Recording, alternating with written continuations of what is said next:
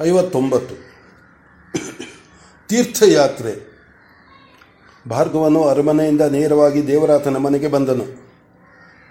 ಆತನು ಮನೆಯಲ್ಲಿದ್ದನು. ಆಚಾರ್ಯ, ನನ್ನ ಇಷ್ಟವು ನೆರವೇರಿತು.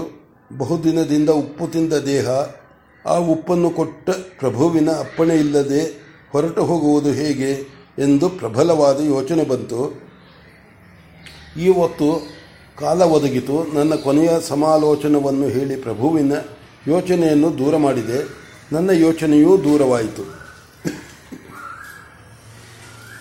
ದೇವರ ಆತನಿಗೆ ಅರ್ಥವಾಗಲಿಲ್ಲ. ಭಾರ್ಗವನು ಅರಮನೆಯಲ್ಲಿ ನಡೆದದ್ದು ಎಲ್ಲವನ್ನೂ ಹೇಳಿದನು.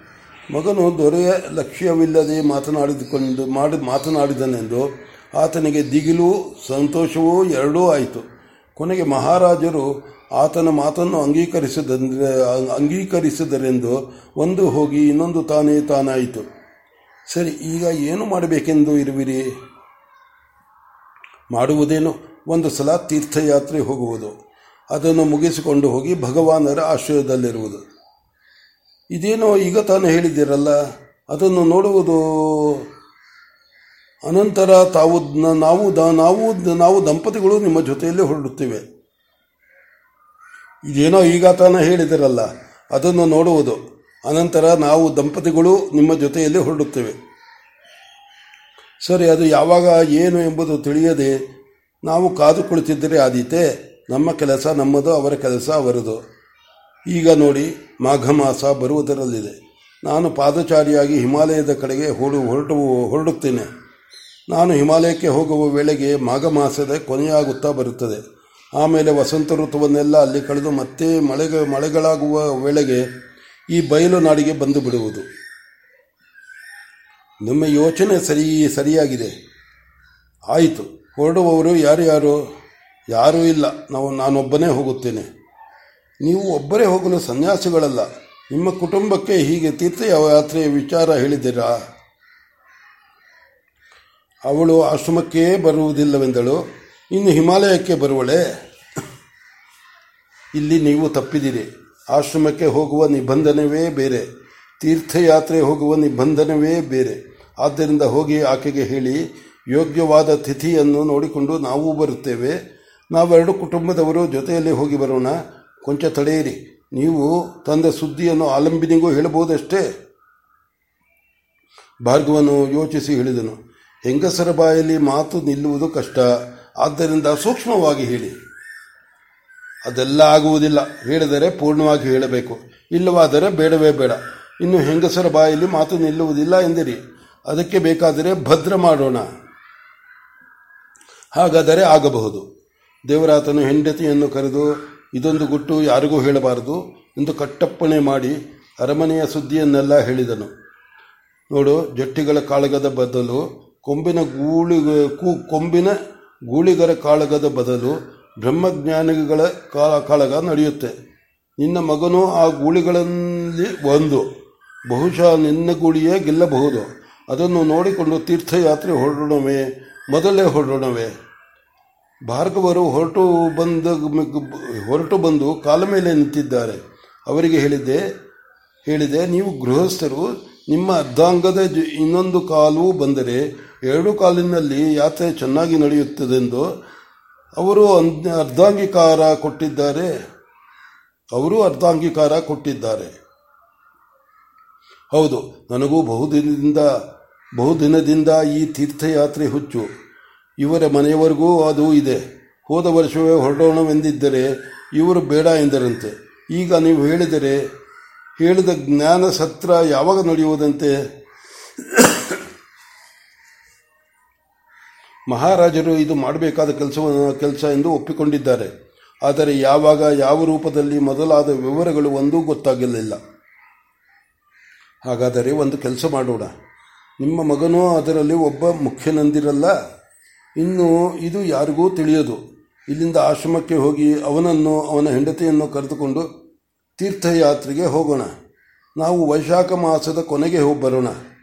ಅವನಿಲ್ಲದ ಜ್ಞಾನ ಸತ್ರದಲ್ಲಿ ಬಂತು. ಅದು ಹೀಗೆ ಎಂದು ನಡೆದದ್ದೆಲ್ಲ ಭಾರ್ಗವರು ಹೇಳಿದರು. ಗಾರ್ಗಿಯು ಅದನ್ನು ಕೇಳಿ ಭಲೆ ಭಲೆ.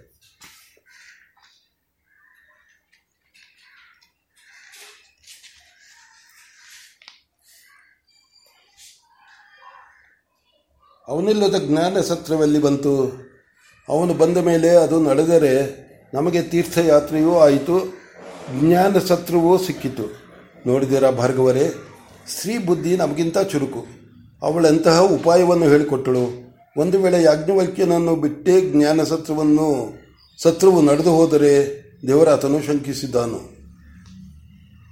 ಇವತ್ತು ಮಹಾರಾಜರು ಹೇಳಿದುದರಲ್ಲಿ ಭಗವಾನರನ್ನು ಎಲ್ಲರೂ, ಎಲ್ಲರ ಸಮ್ಮುಖದಲ್ಲಿ ಆರಿಸಿಕೊಳ್ಳಲು ಹೂಡಿರುವ ಆಟವಿದು. ಅಲ್ಲದೆ ರಾಜರಿಗೆ ವಿದಗ್ಧ ಶಾಕಲ್ಯನ ಮೇಲೆ ಅಭಿಮಾನವು ಕಡಿಮೆಯಾಗಿದೆ. ಆದರೂ ಹಿಂದೆ ಉಪಾಧ್ಯಾಯನಾಗಿದ್ದವನೆಂದು ಸುಮ್ಮನಿದ್ದಾರೆ.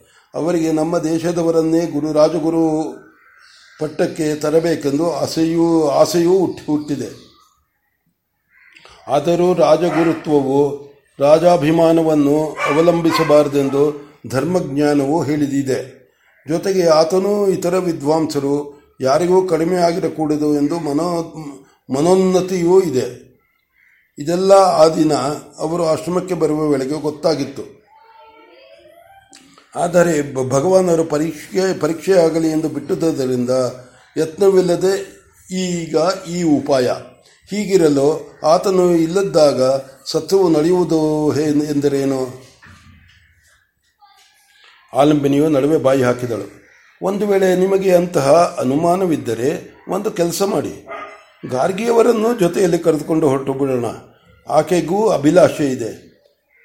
ಸರಿಯಾದ ಜೊತೆಯಾದರೆ ಆಕೆಯೂ ಹೊರಟೇ ಹೊರಡುವಳು ಹೊರಡುವಳು. ಆ ವೇಳೆಗೆ ಬಾಗಿಲಲ್ಲಿ ಯಾರೋ ಕೂಗಿದಂತಾಯಿತು.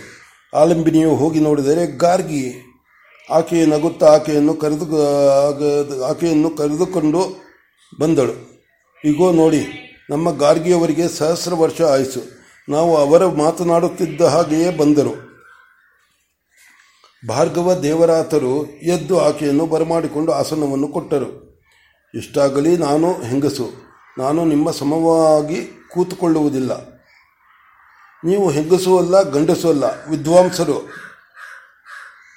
ಆಕೆಯೋ, ಆಕೆಯು ಏನೋ ಹೇಳುವುದಕ್ಕೆ ಹೋದ, ಹೋದು, ಹೋದಳು. ಕೂಡಲೇ ಮಾತು ಬದಲಿಸಿ ಮಾತು ಬದಲಿಸಿಕೊಂಡು, ದೊಡ್ಡವರು ಹೇಳಿದ ಹಾಗೆ ಕೇಳೋಣ ಎಂದು ಅವರು ತೋರಿಸಿದ ವೇತ್ ವೇತ್ ವೇತ್ರಾಸನದಲ್ಲಿ ಕುಳಿತರು. ಆಕೆಯ ಬಲವಂತದಿಂದ ಆಲಂಬಿನಿಯೂ ಕುಳಿತುಕೊಂಡಳು. ಏನು ನನ್ನ ಸಮಾಚಾರ ಬಂದಿದ್ದುದು? ಆಕೆಯೇ ಕೇಳಿದಳು. ದೇವರಾತನು, ಇನ್ನೇನೂ ಇಲ್ಲ. ನಾವು ತೀರ್ಥಯಾತ್ರೆಗೆ ಹೊರಡುವುದು ಎಂದುಕೊಂಡೆವು. ನಮ್ಮ ಜೊತೆಯಲ್ಲಿ ಬನ್ನಿರೆಂದು ಯಾರು ಯಾರನ್ನು ಕರೆಯುವುದು ಎಂದು ಯೋಚಿಸಿದೆವು. ಆಗ ನಿಮ್ಮ ಮಾತು ಬಂತು. ನಾವು ಎಂದರೆ ಯಾರು ಯಾರು? ನಾವು ಎಂದರೆ ಭಾರ್ಗವ ದಂಪತಿಗಳು. ನಾವು ದಂಪತಿಗಳು. ಯಾಜ್ಞವಲ್ಕ್ಯ ದಂಪತಿಗಳು. ನಿಜವಾಗಿ ಎಷ್ಟು ತಿಂಗಳು? ಎರಡು ಎರಡೂವರೆ ತಿಂಗಳು. ಮಾಘ ಮಾಸದಲ್ಲಿ ಹೊರಡುವುದು ವೈಶಾಖದ ವೇಳೆಗೆ ಹಿಮಾಲಯದ ಕ್ಷೇತ್ರವನ್ನು ಸುತ್ತಿಕೊಂಡು ಬಂದು ಬಿಡುವುದು. ಯೋಚನೆ ಚೆನ್ನಾಗಿದೆ. ಯಾಜ್ಞವಲ್ಕಿಯರ ಅಲ್ಲ, ಭಗವಾನರ ಜೊತೆಯಲ್ಲಿ ಅಷ್ಟು ದಿನವಿರುವುದು ಎಂದರೆ ಅದಕ್ಕೂ ಅದೃಷ್ಟವಿರಬೇಕು. ಅವರನ್ನು ಒಪ್ಪಿಸಿದ್ದೀರೋ ಆಲಂಬಿನಿಯೋ ಹೇಳಿದಳು. ಆ ಕೆಲಸ ನನಗಿರಲಿ. ಸರಿ ಆಗಬಹುದು, ಆಯಿತು.